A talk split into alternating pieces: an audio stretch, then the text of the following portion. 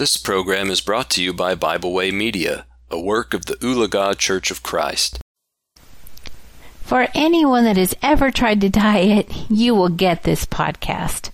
I assume that every woman listening has been on a diet, so you'll get me. You see, I started my first big diet when I was in high school. Now, don't freak out. Let's not talk about body image issues, okay? That's not what this is about. And my mother was a Weight Watcher from way back as most of us are, I think. I mean, when I'm at a gathering, it seems like it's hard to shake a stick and not hit a Weight Watcher. But I need to get healthy, and she helped me to learn how to fight with Weight Watchers. You know, the old weighing system. And I followed it faithfully. Yep, you heard right, faithfully. I never cheated, and that's the truth. So not only did it help me with my eating habits, you see, it, it taught me a lot of self discipline. So for years I did great. I didn't gain a pound back, and I even thought that I had it made. Until I started listening to others who said, Oh, well, you can afford to eat this donut, or cookie, or cake, or brownie. And yeah, you can imagine. I ate the donut. I don't even like donuts. The cookies, and as you can imagine, the weight slowly but surely came back. Yep, all of it. And more, and more. See, what was weird was even through the weight gain, I still believed that, that I was in control. I would continue to tell people about my weight loss in my teen years.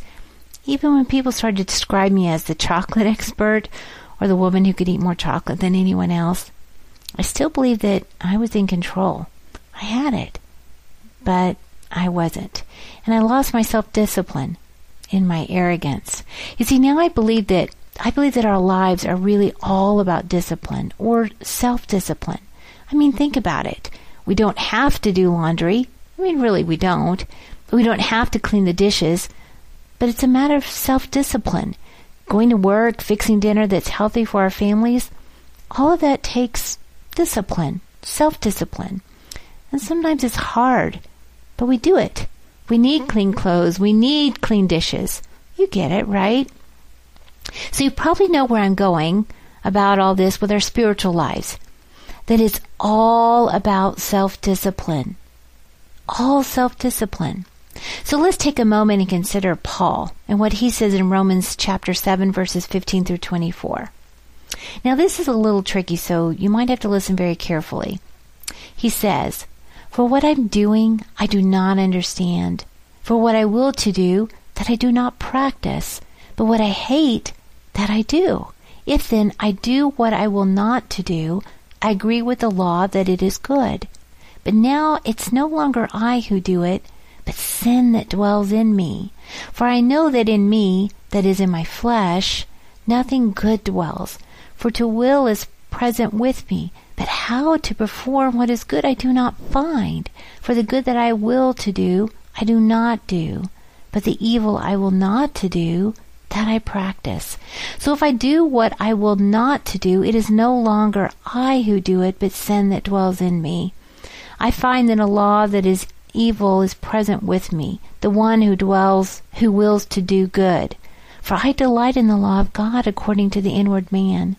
But I see another law in my members, warring against the law of my mind, and bringing me into captivity of the law of sin which is in my members. O wretched man that I am! Who will deliver me from this body of death? I thank God through Jesus Christ our Lord.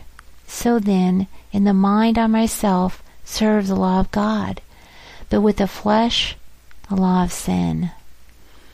I admit I love this passage. I, I know that that may seem strange because, oh, well, it isn't cotton candy, if you will. It tells me that the journey is hard. It, it, it isn't easy, even for the great follower of Christ like Paul. It tells me that this is a struggle and the struggle is real. It tells me that it isn't going to be accomplished once or twice or even three times. It tells me that it isn't about changing something small for a week or two. It tells me that when I think I have it made, I won't. When I think I have it figured out, watch out because I probably don't. I mean, think about Satan. He he tempted Jesus in Matthew 4. I mean seriously, a full-grown adult son of God, Jesus. If Satan won't let go of him, he isn't going to give us a break because once we had it made. We got it. You see, I, I thought I had it made because I was strong, or I had been. But with each little bite, I got weaker and weaker, and I justified it. I, I could turn things back around tomorrow. I can cut out the junk food any time I want. I did it once, I can easily do it again. But the sad part is, yeah, I didn't. I had to admit that each and every day is going to be a struggle. And each and every day is going to mean that I have to buffet my body and get my mind and heart set for the day's battle, spiritually. But I can't do it focusing on what I did years ago when I was 15. You see, those days are gone. I have to keep it up each and every day. Honestly, we all know that no one loses weight or gets in shape because they don't want to eat the cookie or they don't want to sit on the couch and enjoy just lounging around, right? It's about what we want to do. But nothing is easy. Everything takes self-discipline, especially since we have someone telling us that we should give up.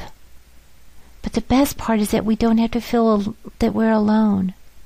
God was so kind and generous to provide us with about, well, 2,000 pages, depending on the number of pages in your Bible, of example after example of women and men who struggled, who tried, who failed, who got back up. That's what the book is about. And it won't be easy. It wasn't for Paul or Timothy or, or Dorcas or Lydia or those who watched their families burned for the cause of Christ.